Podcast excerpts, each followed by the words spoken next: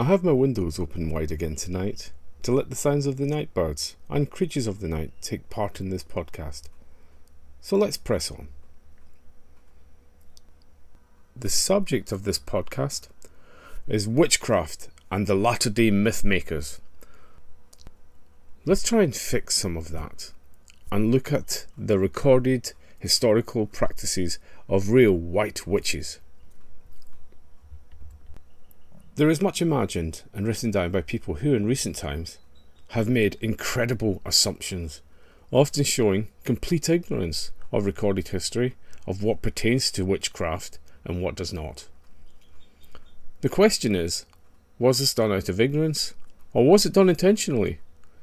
In the case of Gerald Gardner, probably most of the former and partly the latter.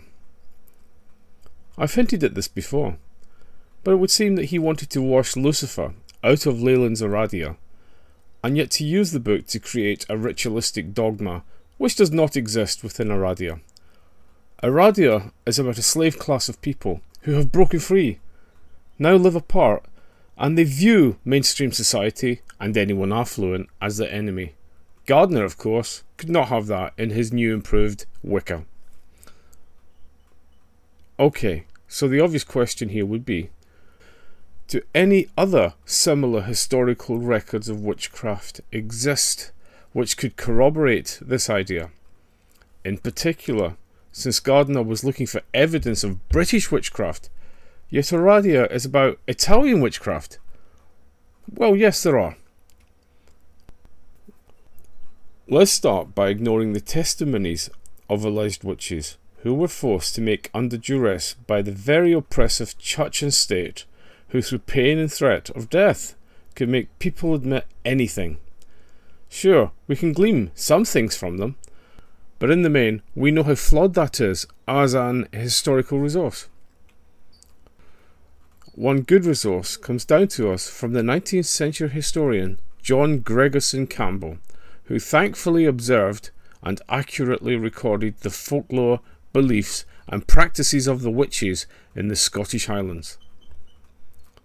If Gerald Gardner had found Campbell's book instead of Aradia, Wicca would probably look very different today.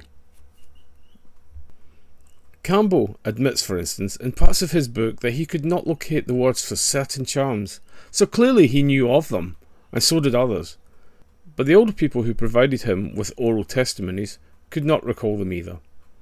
Such are the flaws of oral testimony, which I have experienced myself, with half remembered stories and magical charms once known to my forebears, that I had once, or observed, but cannot now recall.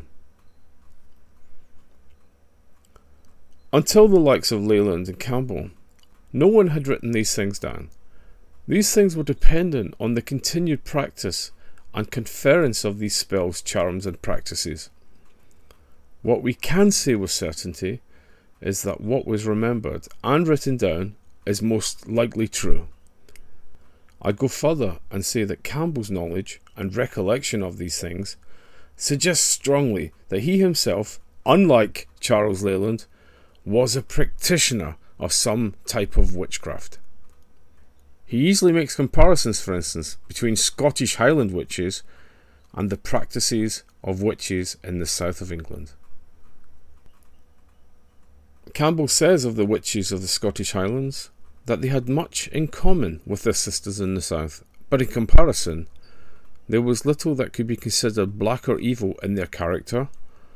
Tales of them make no mention, for instance, of things like incubuses or succubuses, midnight meetings, or dancing with the devil. Neither, he goes on, is there any mention of riding on broomsticks, nor raising the dead by necromancy.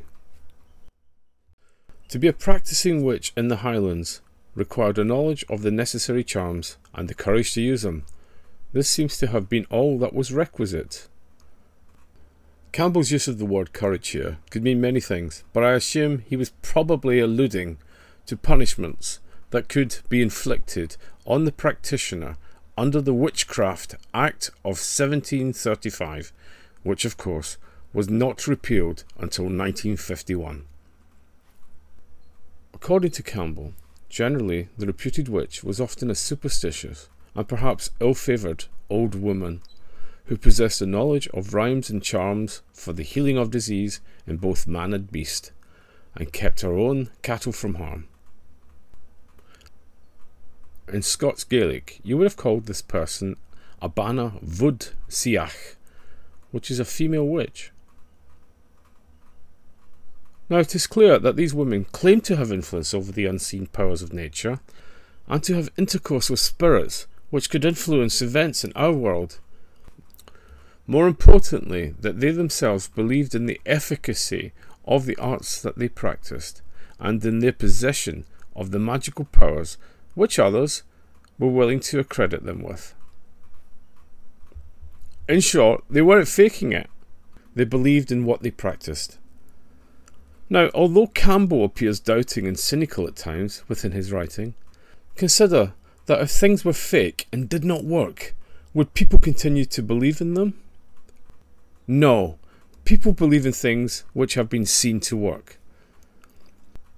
It's just like the same reason which remedies for ailments, once believed in tribal folklore, become actual medications for that condition because, frankly, they are found to do exactly what people long believed that they did. One word that is associated with witches, which has fallen out of use, is cantrip. It's a word of Scottish origin to mean the working of a magical spell of any kind, and it's believed to be derived from the Gaelic canntaireachd. So perhaps it's like a kind of mouth music, a sort of formulated diddling common in folk traditions, like a piper's mnemonic chant. In carrying out their unhallowed cantrips, witches, it is claimed, assumed various shapes. They became gulls, cormorants, ravens, rats, mice, black sheep, swelling waves, whales, and very frequently cats and hares.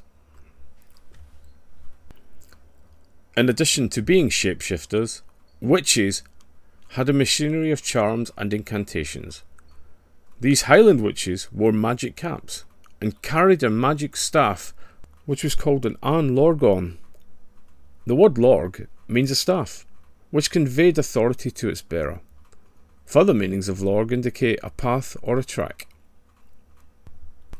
Such witches were unusually busy on particular nights of the year. These were particularly the last night of every quarter. On Beltane night, they stayed awake all night. Their object seems to have been to keep evil away from their own cattle and from those of farmers who employed them for the purpose. We have a direct battle here going on between good and evil. A battle between black and white magic. Campbell uses the term black and white witches. The spells of other witches, of course, could be counteracted. It would not be right that such dangerous powers should be left unchecked. Witches practicing black magic could hurt, not help, says Campbell. Their power was only one of mischief. Here Campbell emphasises that white witches were honest, harmless practitioners of sorcery, whom our custom and country doth call wise men and wise women. Yea, he has something positive to say at last. White witches, by magic charms, cured disease in man and beast, bestowed luck, warded off dangers, and secured various benefits to those who resorted to them. One or more such wise people were to be found in every district, and any accusation of dabbling in forbidden arts or of being in league with the devil would be indignantly resented by them. They claimed their powers were given for a good purpose and to counteract the powers of evil. The machinery by which they secured these blessings to humanity consisted of rhymes or incantations, rites and ceremonies, plants and stones of virtue, observance of propitious seasons, etc. The words or rhymes were praiseworthy commendations addressed to various saints, and the rites were harmless and merely trifling.